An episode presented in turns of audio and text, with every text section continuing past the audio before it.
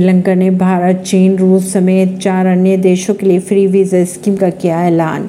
इस कदम से आने वाले वर्षों में पर्यटकों की संख्या में बढ़ोतरी होगी। श्रीलंकाई मीडिया के अनुसार आने वाले वर्षों की अगर बात की जाए तो पर्यटकों की संख्या बढ़कर 50 लाख तक पहुँचने की उम्मीदें जताई जा रही हैं। इस कदम से यात्रियों के लिए वीज़ा प्राप्त करने में खर्च होने वाले पैसे और समय की भी बचत होने की उम्मीदें जताई जा रही है। परवीन सिंह, नई दिल्ली से।